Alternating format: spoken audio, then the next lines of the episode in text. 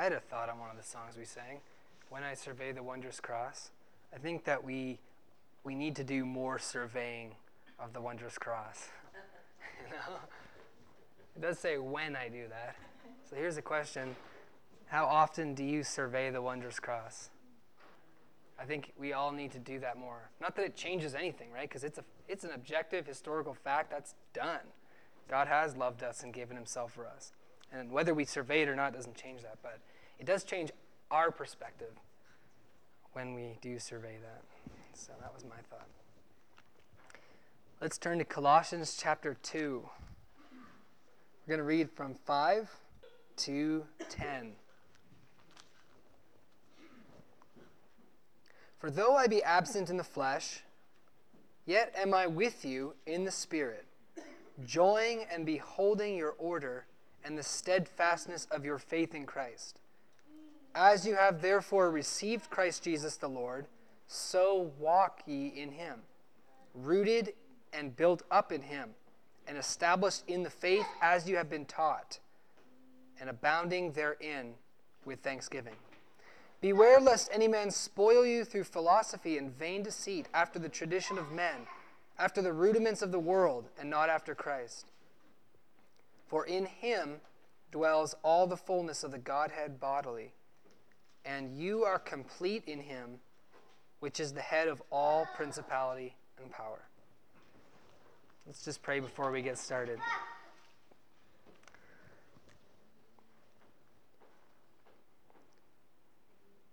Father, we thank you for your word.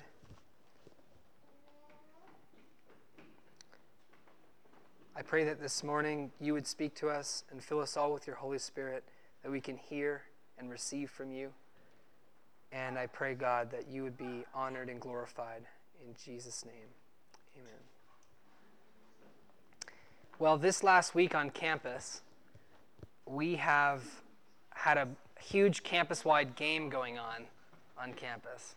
So, those of you who have been on campus probably know there's a game that about 800 students were involved in on campus. It was called Humans versus Zombies. And uh, I think at least 800 students, there's probably more as the game went on. But basically, how it, how it went was this you'd have 800 students, and they're all humans. And there was one zombie. And if the zombie tags you, then you become a zombie. Now there's two and it just exponentially grows throughout the week. It's a week long game, and if you can last throughout the whole week and remain a human by the end of the week, then you win, essentially. And the humans have Nerf guns. I guess they bought all the Nerf gun items out of like Walmart and Toys R Us and stuff. They bought the whole thing out. But um, that's how the game went. And I was actually preaching on zombies that week just to be relevant. Do you know what the zombie chapter is in the Bible? Ephesians chapter 2. That's where it says that before we become Christians, we are all dead in our trespasses and sins. Right? We're living dead. so I was preaching about that. Um, now, in this game, humans and zombies, throughout the week, sometimes they had to they had to accomplish an objective, the humans. And on one day, I was told that they had to hold this particular location for a certain amount of time. So you had all these humans there with their Nerf guns. And I guess if you shoot a zombie, you're safe. The zombie's dead. But they had all these humans there, and all the zombies were trying to charge them and tag them, and they were holding that line, defending that location, and shooting their Nerf guns. So sounds like a lot of fun. Now, why am I saying this? because in Colossae, in our in our text this morning, we have a very similar thing. We have, you could say, Colossians versus Judaizers, and not humans versus zombies. And the Judaizers were in Colossae, they would go basically wherever the gospel was preached, and they would spread their false doctrines and preach uh, pseudo Christian gospel. So they weren't outright denying Jesus, but they were coming along and saying, oh, yeah, we're Christians too, we believe in Jesus, but here is uh, really what the truth is about Jesus. It's not enough. Here was the message of the Judaizers. It's not enough to simply believe in Jesus. That's not going to save you. You need to also keep the law. And so, unlike the humans versus zombies game, which is just a game, this is a matter of eternal life and eternal death. The Apostle Paul says if you believe the message of these guys, then Christ profits you nothing. Now, how many of you want Christ to profit you nothing? No, right? Well, this is what is at stake. These Judaizers are coming, they're sent by the devil, they're his ministers, and they're preaching a righteousness that's not by faith. And Paul says, if you go there, that way, Christ will profit you nothing. So everything is at stake here. And that is what the conflict is all about. Last week, we spoke about, we, we read about the great conflict. You remember that? That there's this massive conflict in heaven and on earth over the gospel and over your soul. Don't think that, that these things that we talk about at church are just casual. The devil wants you to go to hell, and God wants you to be saved. God wants you to come under the blood of his son, Jesus Christ, and its life and its death. So last week we looked at the great conflict. This week we're going to look at the very first command in the letter to the Colossians. So, so far we actually haven't read any commands. Did you notice? Now, that doesn't mean we didn't have things that we could learn from and apply and do, but basically, we've, we've had you know, prayers of Paul. Paul's opened his heart to us, we've seen his desires, but no explicit commands. This week, we're going to see the very first command in the, the letter to the Colossians. So I call this message Marching Orders, because we're in this conflict. And Paul, seeing the situation with the Judaizers, he says, Here is what I command you to do. Here's the first thing this is what you need to do. These are your marching orders. So there's three things we're going to look at this morning. Number one, the orders that were given. Number two, the obstacle that we have to carrying out those orders. And number three, how to overcome that obstacle so that we can carry out the order. That's what we're going to look at. So, first of all, the order that we're given. Verse 5, let's look at it together. For though I be absent in the flesh, yet am I with you in the spirit. So, Paul, where is Paul at this point? He's absent. He's not at Colossae, right? Where is he, Wallace? Well, he's with them in the spirit. Where is he physically? Remember? He's a prisoner in Rome. A prisoner in Rome, which is about 1,000 miles away from Colossae. He had never seen them before at all. He'd never been to Colossae. He didn't share the gospel with the Colossians and now he's in Rome. Now, why does he have an interest in, Rome, in Colossae anyway? If he's never been there before, he's a thousand miles away, he's never seen them before in the face, face to face. Why is he writing to them? Why does he have an interest in this? Well, Epaphras knew Paul, and Epaphras brought to the Colossians the gospel that Paul preached. And so, in a sense, Paul was like their spiritual grandfather, in a sense. He didn't, they didn't get the gospel from him directly, but indirectly. Just like you weren't born directly from your grandparents, but indirectly, right? And so he is writing to them sort of in a grandfatherly way, with the affection of a grandfather and the authority of a grandfather as well. And he's writing. So he has this interest in them. He's saying, even though I'm far away, even though I've never seen you before, I'm writing to you, and I'm with you in spirit. Now, what does that mean to be with someone in spirit? That's a question. We have two ways we can interpret that. We can interpret spirit in a hard way or in a soft way or in a specific way. We can interpret it to mean in the Holy Spirit. I'm with you in the Holy Spirit. Or I'm with you just in spirit. In my own spirit, I'm with you. What's the difference? Well, if, if we take it to mean I'm with you in the Spirit, capital S, with the Holy Spirit, then that might mean something like we see in the Old Testament. Do you remember when Elisha told Naaman to go and bathe in the Jordan River? Do you remember that? He says, This guy came from Syria. He was all leprous. And he came to the prophet in Israel, and Elisha told him to go bathe in this dirty river. And kind of spooked him out a bit. But he finally did it. He got actually cleansed from his leprosy, came back. He said, Okay, what can I pay you? And Elisha says, You don't need to pay me anything. See you later right? And Naaman's like, come on, I want to pay you something. No, it's okay. Take off. And he's like, fine. But the servant of Elisha is like, what do you mean? We could make some money off of this, you know? And so the servant goes after Naaman on the road secretly. And the servant says, oh, Elisha actually changed his mind and wants you to give us some money. So can you give it to me? He gives it to him. When he comes back, the servant comes back. He had hidden the stuff. Elisha says, Didn't my heart go with you when you went to talk to Naaman? Or my spirit, wasn't it with you? Basically, Paul says here, I'm with you. I'm, I'm, not, I'm absent from you in the flesh, but I'm with you in the spirit, beholding you. So Paul's like, I'm watching you, right? Is that what he means? Elisha's like, I'm watching you. So can Paul in the Holy Spirit actually see them in a supernatural way? Like Ezekiel, who saw the elders of Israel doing idolatry even though he wasn't there, was in the Spirit? I don't think that's what this means. Because we don't get that picture of the Apostle Paul in the book of Acts and in his letters. Actually, Paul's often sending people to a church to find out how they're doing, right? And hearing reports, etc. So I don't think we can take this in the Holy Spirit supernatural sense, but in the sense that we might even use it when we say, I'm with you, I'm with you, Wallace. You know, even though I'm not going to be there, I'm with you, you know in spirit. Paul's saying, I'm with you in affection and authority. In 1 Corinthians chapter 5, Paul says, When you gather together with my spirit in the name of Jesus, this is what I want you to do. So it's like we've come together. We know what Paul's orders are. Even though he's not here, it's like he's here. We all know what he would say if he was here. So we're going to behave as if he was here, kind of thing. Kind of like Brad right now. Brad is not with us in flesh, but we do know what Brad would say if he was here, so he's kind of with us in spirit, right? And he could write a letter and say, I'm not with you, but you know I'm with you.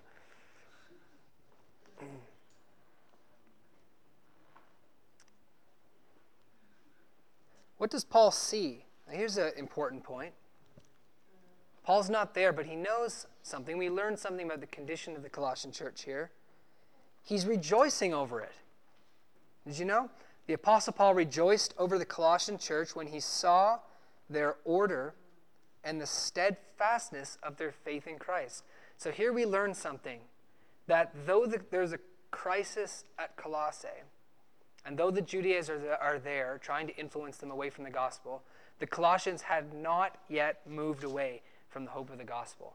The Colossians were still believing the truth, they were still standing strong in the gospel. And this is the difference between Colossians and Galatians.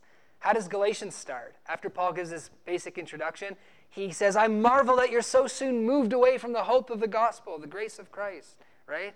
And the whole thing is a rebuke. The whole letter is a rebuke. You don't get that sense in Colossians. You get a warning in Colossians. In Galatians, they had moved away from the hope of the gospel, and he was, he was rebuking them for that.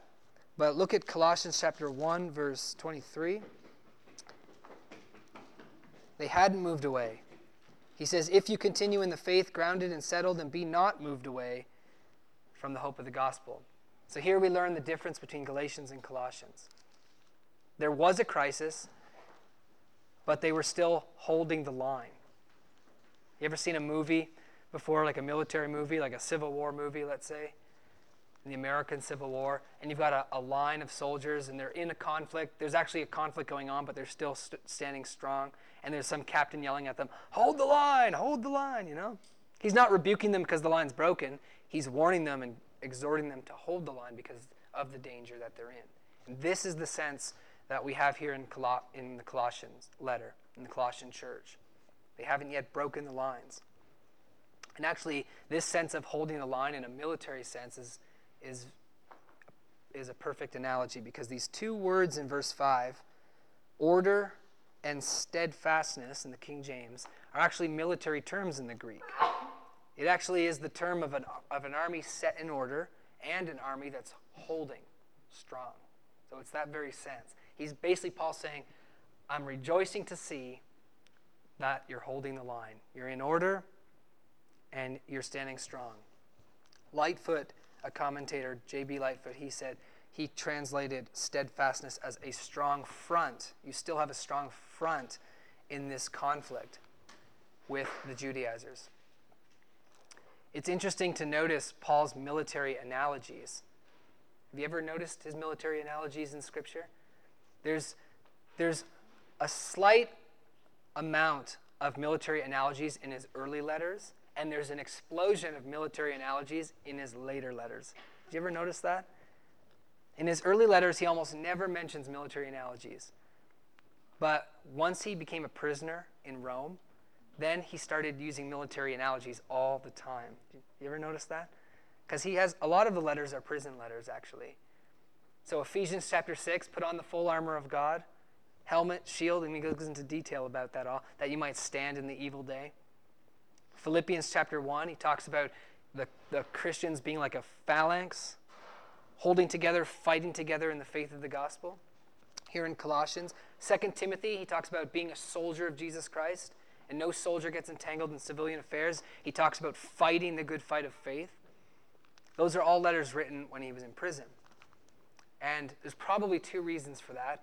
Because of one, being in Rome, he would have been immersed in a military environment, right? Being in a Roman environment would have been an immersion in a military environment. So he would have seen all these things and probably gathered lots of analogies. But I think more than that, because Paul wasn't traveling anymore, whereas before his he had so much of a focus on spreading the gospel and preaching the gospel, that sort of came to a minimum.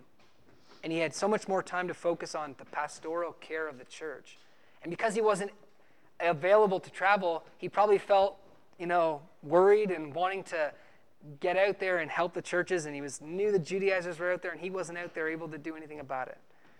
So in his mind, in his attention turned from spreading the gospel and attacking to encouraging and exhorting the churches to stand strong in the gospel that they've already heard. You can just imagine Paul like a general in prison sending out his orders and this is the orders for your church. This is the, don't let the Judaizers come, you know. Don't let the Judaizers get a foothold in your church. Verse 6 and 7, here's the order. What do you think the first order would be? If you were a general, like Paul, in God's army, and you were aware that a church was in danger, they were being attacked by Judaizers, what order would you give? And remember, you're writing a letter, and it takes a long time for letters to get around in those ancient days. So you have to write an order, and it has to be a wise order, and it has to be a sufficient order, right? It has to be enough. This order has to be enough. What would you write?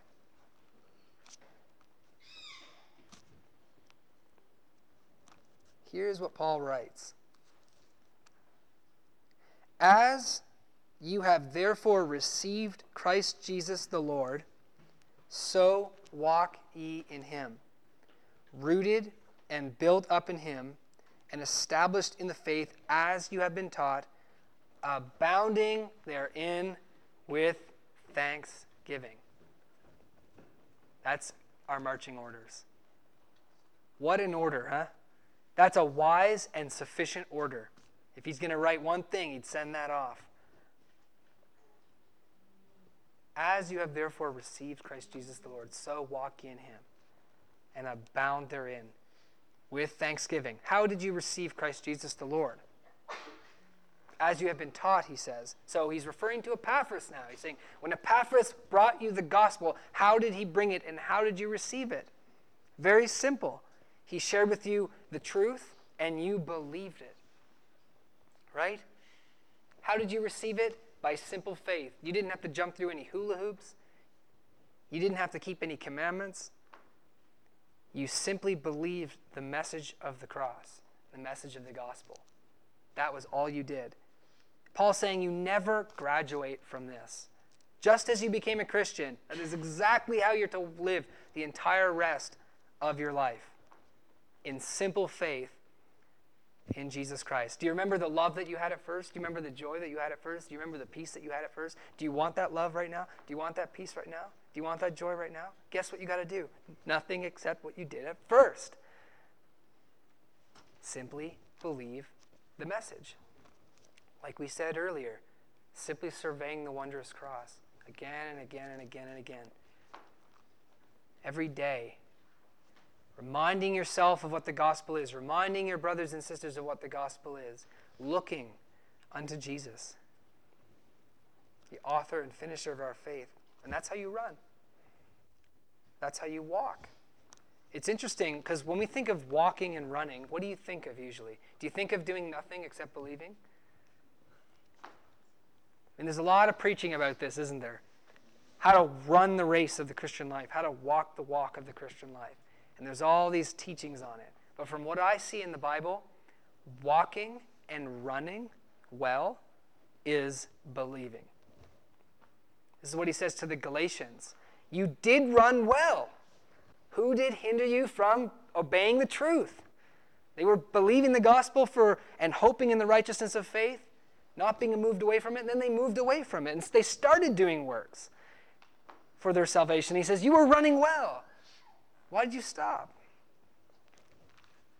So you got to get it into your mind that when the Bible tells us to walk and to run, many times it's often speaking of simply holding true and fast to the faith of Jesus Christ, fighting the good fight of faith. That's active. You're fighting a fight. You're engaged in a wrestling match. Ephesians chapter 6, stand in the evil day. It sounds like you're doing all these things, and all you're doing is believing. When the devil is trying to take you off of that simple faith in Jesus. So we're tempted to think it's more complicated than that. There was a, a pastor who was writing a letter to a pastor, and uh, an older pastor to a younger pastor, and the younger pastor was saying, "Look, the gospel is just it's not working. I mean, I'm preaching the gospel every day to my every week to my congregants, and there's just such a mess in the church, and the gospel is not working. I need to go preach something else. I need to preach laws. I need to preach something besides the gospel because it's not working." And the old pastor writes and he says, "It's not the gospel that's the problem. You're just not preaching the gospel well enough." That's what he said. You need to preach the gospel better. He had confidence that the gospel would be sufficient for that the health of that church. Do we think it's more complicated than that? One commandment in the face of crisis. As you have therefore, this is for you now. You who have received Christ Jesus, if you are a Christian, as you have become a Christian, as you have received Christ Jesus the Lord, so walk in him.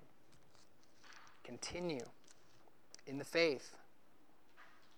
Verse 7 rooted and built up in him. Now he tells you a bit more about this walk. Rooted and built up in him, and established in the faith as you have been taught, abounding therein with thanksgiving. So this is how we become experts at this. Okay? Rooted means to be stabilized. It's the Greek word. So it means you get stabilized, meaning you're no longer blown about by all these ideas that the Judaizers have. You are stabilized and rooted in the gospel. A tree that is rooted is hard to push over, isn't it? But a little tree that's not, you can just pull it up. So, you, how many of you ever done weeds? Weeding. Do some weeding sometimes around the house it's easy to pull the ones that aren't very rooted, right? But the ones that have those big fat roots in them, that's a lot harder to pull out of the ground, isn't it? Right. And sometimes you can't pull it out. Sometimes you're pulling and it just doesn't break. It does. This is the idea. Rooted in what? Rooted in the gospel. Rooted in the truth as it is in Jesus. Rooted in faith. Established in the faith. Stabilized. Do you feel that you are are stabilized in the gospel. And sometimes when we're not in crisis, we can think we are. Crisis comes, and then we realize, oh, I've got a lot more rooting to do in the gospel.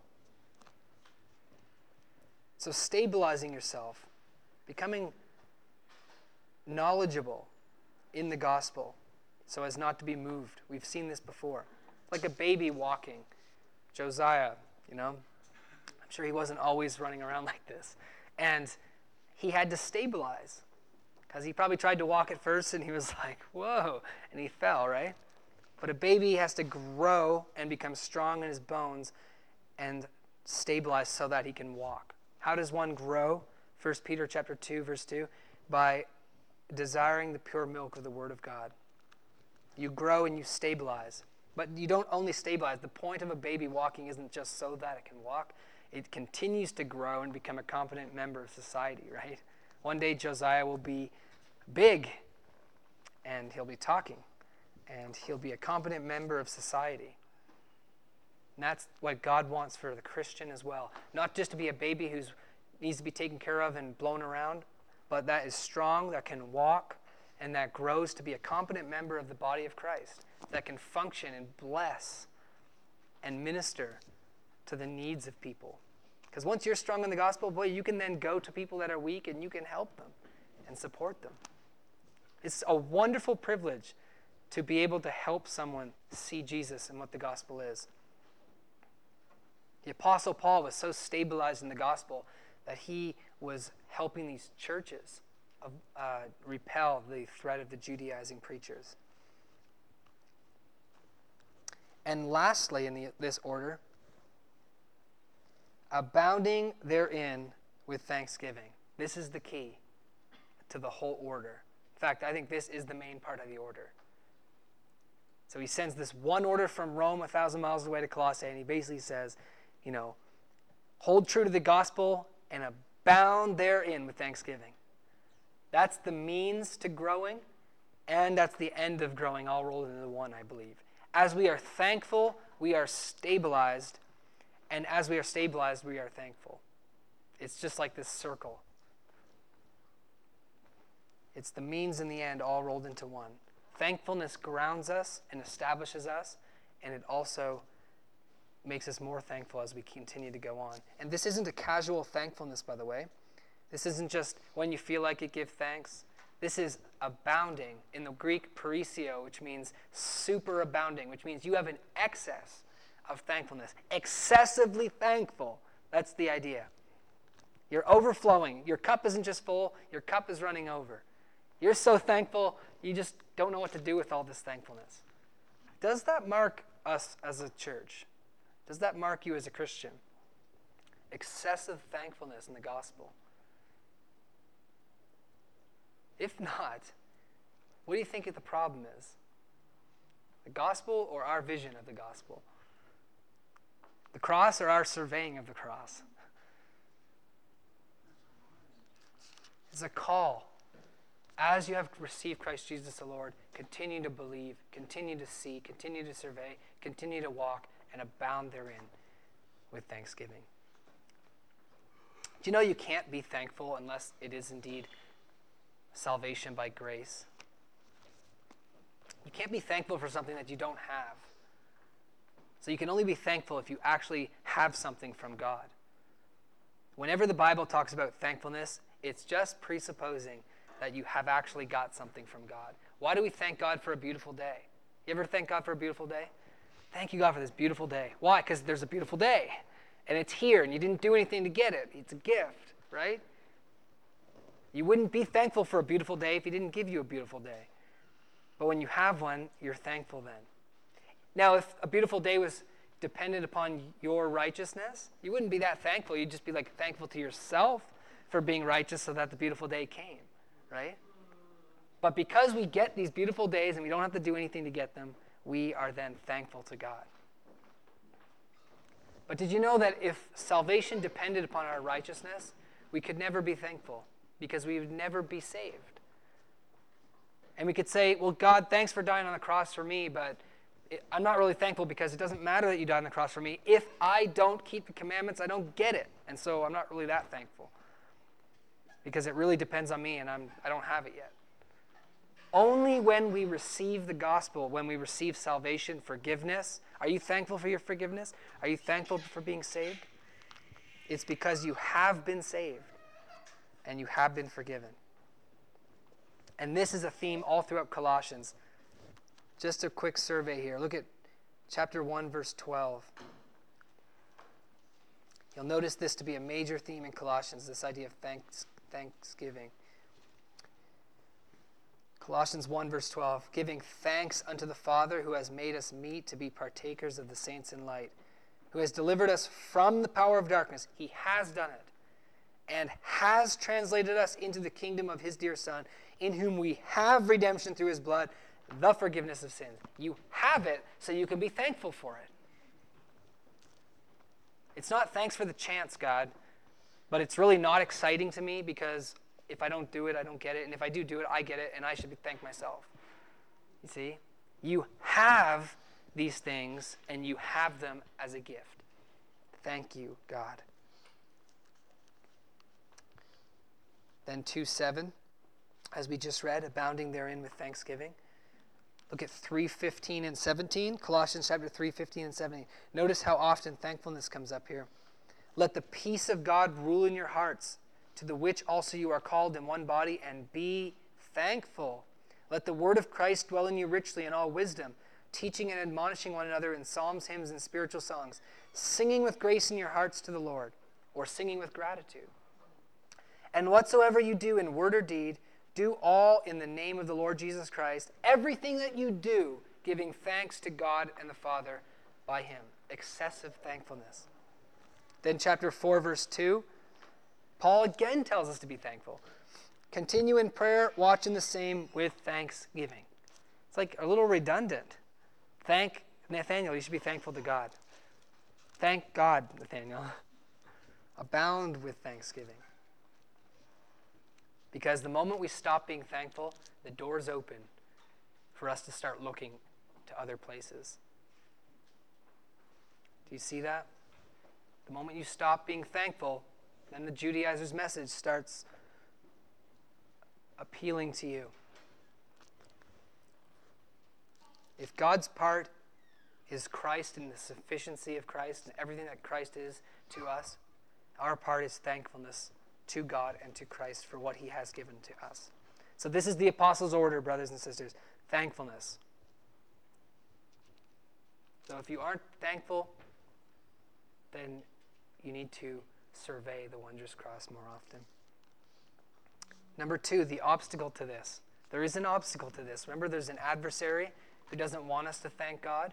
If thankfulness is our protection against the Judaizing preachers, then before Satan sends the Judaizing preachers, he stops making us thankful. He removes the protection, and then he sends in the army. He's not a dummy. Verse 8 is our obstacle. Beware lest any man spoil you through philosophy and vain deceit, after the traditions of men, after the rudiments of the world, and not after Christ. So, our obstacle is this men who want to bring you into bondage by their ideas that are not based upon Christ, but upon the wisdom of the world. Beware. Beware of dog. How many have ever seen a bear? Jonathan, you ever seen a beware of dog sign before? What does that make you do? it makes you beware, right? I won't go on that property, right? Beware of men.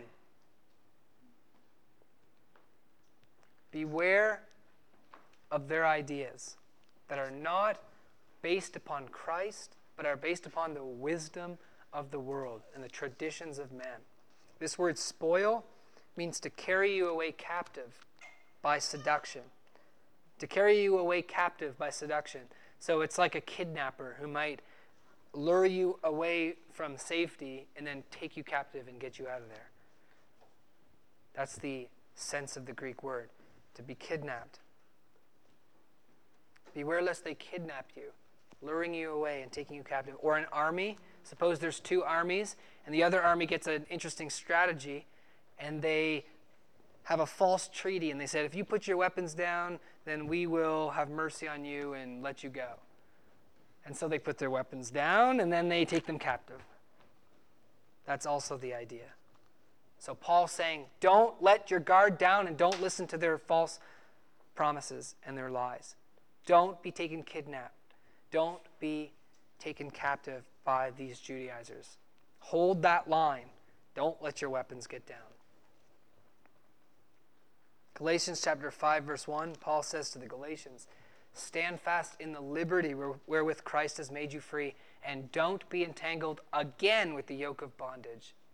He says there again because once we were in bondage and then we were delivered out of that bondage into the freedom that Christ purchased for us on the cross. So it says, don't be taken again with the yoke of bondage. Basically, the kidnapper is the devil. Yes, men, which he sends, but ultimately the devil wants you back. You've been freed from his service and his slavery, and he doesn't like that. Probably one of the greatest pictures of this is found in John Bunyan's Pilgrim's Progress with Christian and Apollyon. You can read that on your own, but it's one of the greatest pictures. Christian's been freed from this devil's service, and he's on his way to the kingdom of God. And Apollyon meets him and basically like, "Hey, you're my, uh, you're my slave." He's like, "No, I was your slave." And like they get into this amazing conversation, and Apollyon wants him back.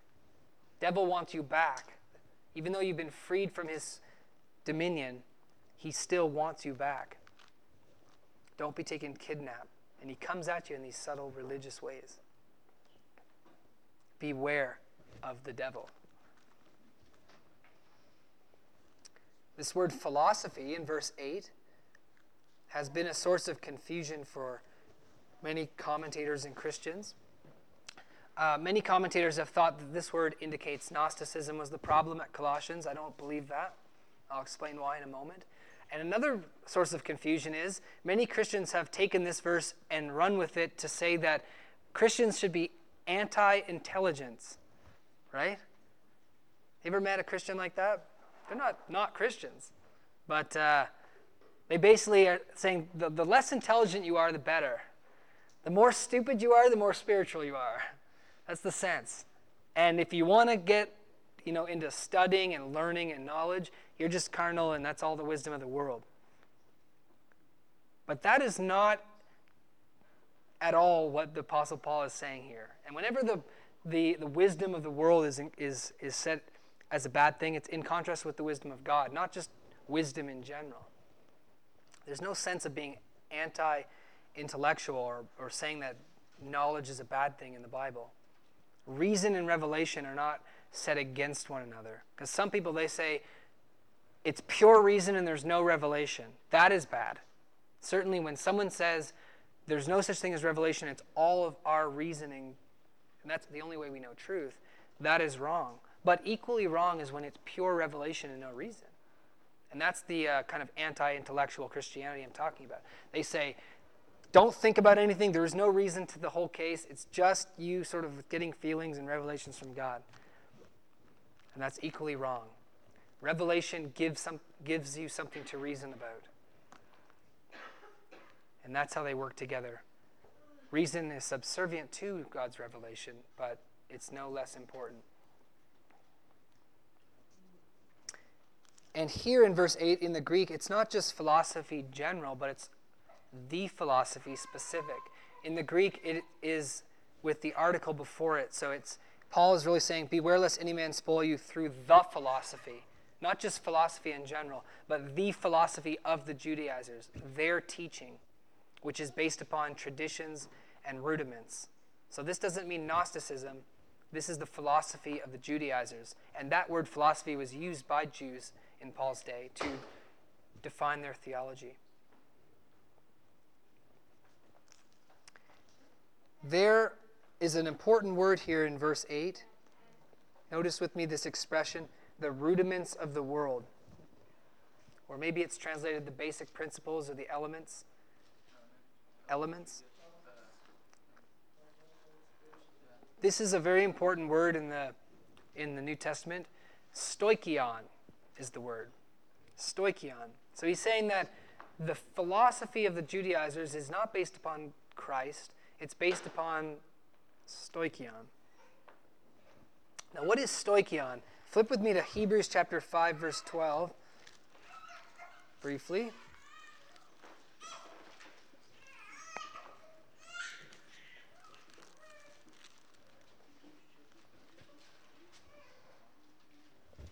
And the word stoichion is used here, and it gives you an example of what it is. Hebrews 5, verse 12. When, for when for the time you ought to be teachers, you have need that one teach you again, which be the first principles, or the stoichion, of the oracles of God, and are become such as have need of milk and not strong meat.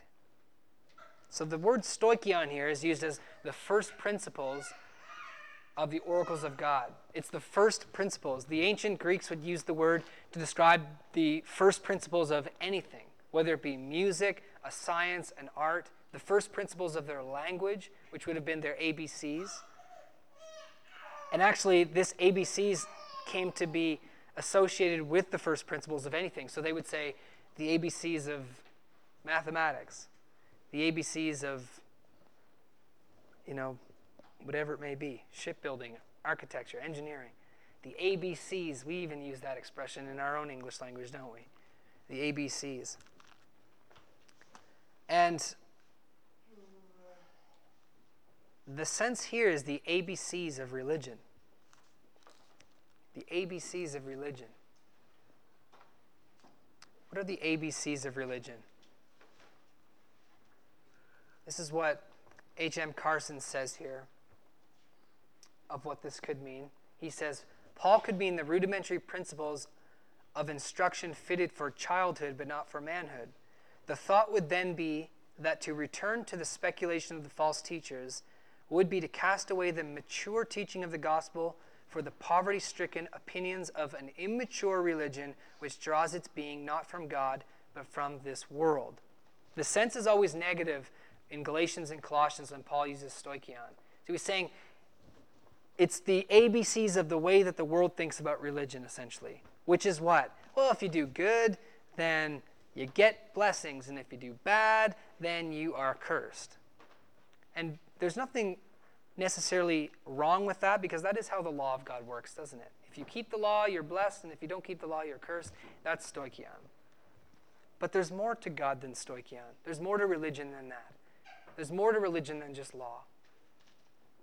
And Paul is saying, look, their reasoning is simply based upon stoichion, ABCs of religion, which is not what the gospel is all about. The gospel comes in and helps us where the stoichion cannot.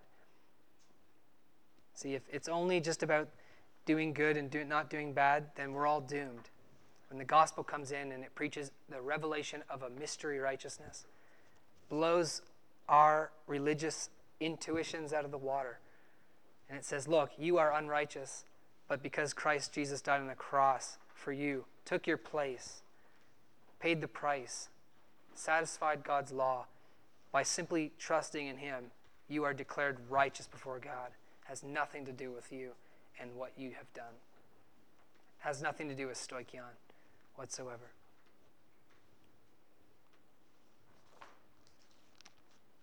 So the issue here is this law and grace. So here's the obstacle men that will come, sent by the devil, they seek to take you captive with their false ideas based upon stoichion and not based upon Christ. Is what you're believing based upon stoichion or is it based upon Christ?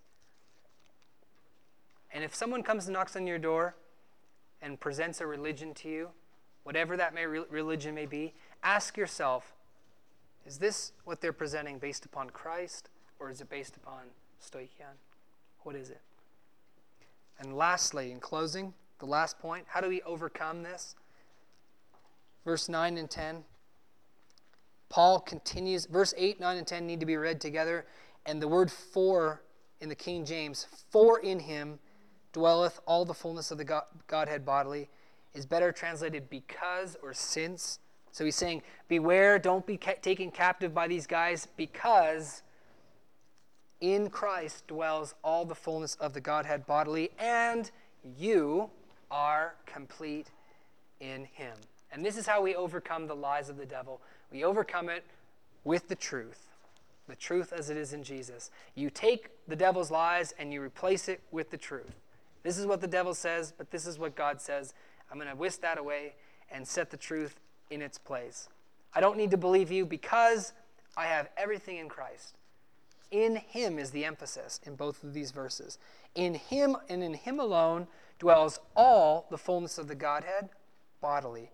And you are complete in Him.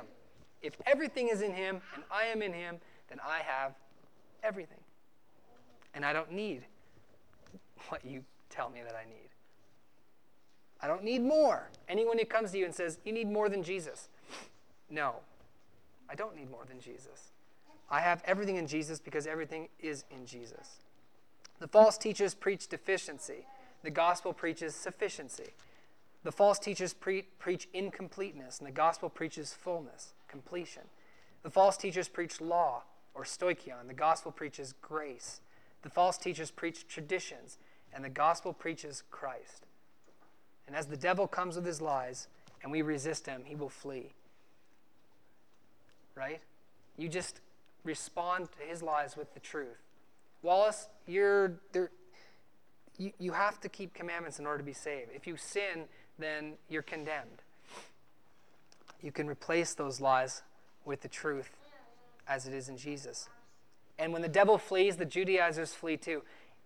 This is a true fact of history where a church stands strong in the gospel, false teachers try to get in, they can't penetrate, they leave, and they'll go to another place where they can have an easier time. The Judaizers don't want to work too hard, they'll travel around looking for easier prey. So stand fast. So, therefore, let's be thankful. Let's hold the line here in Cache Valley as we're surrounded by, in a sense, Judaizers. We lacked extremely, and God provided gloriously for us. And let there be no obstacle in the way of us giving praise to God. Amen.